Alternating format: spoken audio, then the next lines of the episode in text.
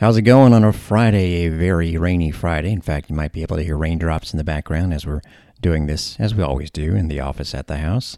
And hopefully, we'll be able to bring you soccer on Friday night, but who knows how the field's going to hold up at Corbett Soccer Stadium. It was a pretty important men's match against Temple is supposed to take place. It'll definitely get played, but dry, started to get a little cool at the end of the game, but wonderful win for the women's team on Thursday night, defeating SMU 2 to nothing. You'll hear all the highlights, of course, and of course, my conversations with several key players and head coach Denise Schilte Brown from after the game.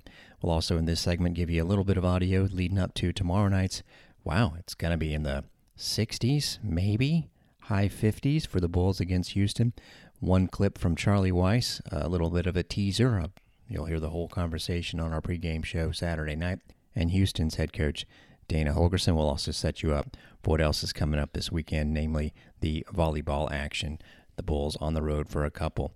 Also, Tuesday, we'll start to get into basketball mode full fledged next week. The doubleheader at the Yuengling Center. And at some point, I must have missed it until I just happened to notice it on the schedule. The game times got changed. If you've heard me say 4 and 7 o'clock, it's actually now 5 and 8 o'clock. The men against Bethune Cookman will start things off, and then the women will play UTRGV at 8 o'clock. And of course, we'll be there for all that action for you on USF Bulls Unlimited.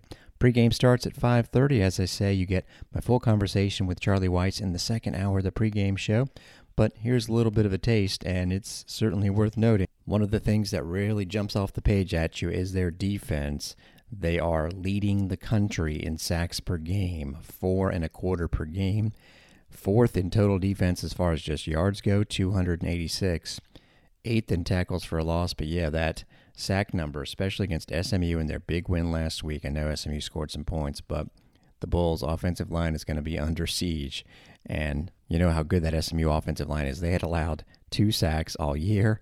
Houston got him for three, so I asked Charlie Weis as part of our pregame interview what makes him so good. I think what makes him so good is uh, that they don't have like one guy that's their pass rusher. Uh, it's really all four, um, and so their defensive ends play extremely wide up the field uh, and can run by tackles. And then inside they bull rush you and uh, close the pocket. So your quarterback's got to step up, and then their interior defensive linemen push the pocket back, uh, which makes it very difficult. So got to do a couple things to slow them down uh, to be able to help our guys out and uh, set us up for when we do need to throw the ball down the field at certain points in the game.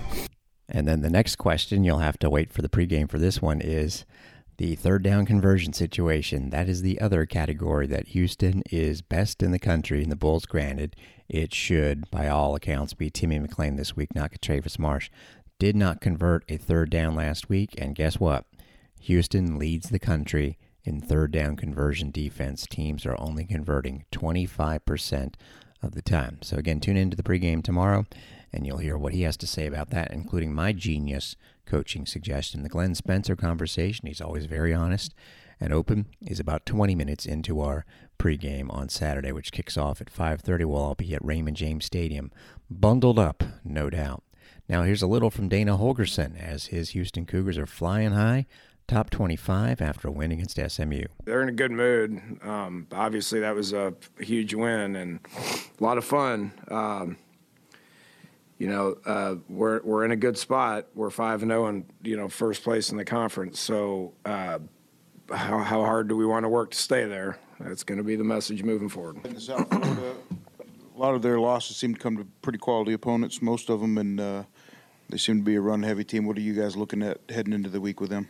Yeah, they're they're much improved. I mean, it's they're nowhere near what they were when they came here last year. We had an easy victory over them last year. They had a lot of guys out. They were hit with COVID pretty hard. They were was glad they played it last year. I thought they were going to cancel because they were down quite a bit of guys. Um, you know, and glad that they came and, and, and played. But uh, it's a it's a totally different team. They got they got a lot of guys back. They got some new guys that have, have stepped in and, and has played a lot for them this year. Um, they play hard. Uh, they're in every game, you know. So uh, close games. Um, against good teams that we've played, you know, and it's competitive just like it was when we played them. It was competitive. So going there, uh, we got a big challenge ahead of us.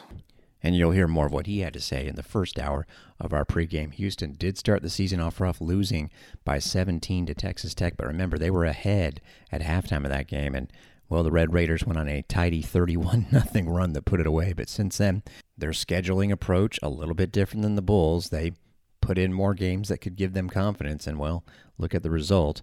As they lost to Texas Tech 38 21, they followed that up beating Rice 44 7. I guess those teams will be flipping on the conference schedule for the Bulls in a couple years, right? We'll see Rice. Then they played Grambling 45 nothing. Then against Navy 28 to nothing.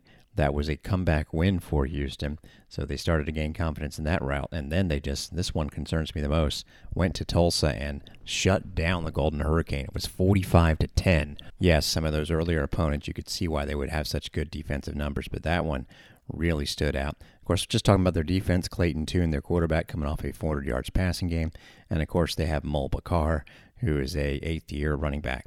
So more on those guys tomorrow. Jim Lighthall, myself, Jay Retcher, the studio guys, as it were, with of course Jim Louk, Sam Barrington, and Joey Johnston. Homecoming play-by-play for you on USF Bulls Unlimited.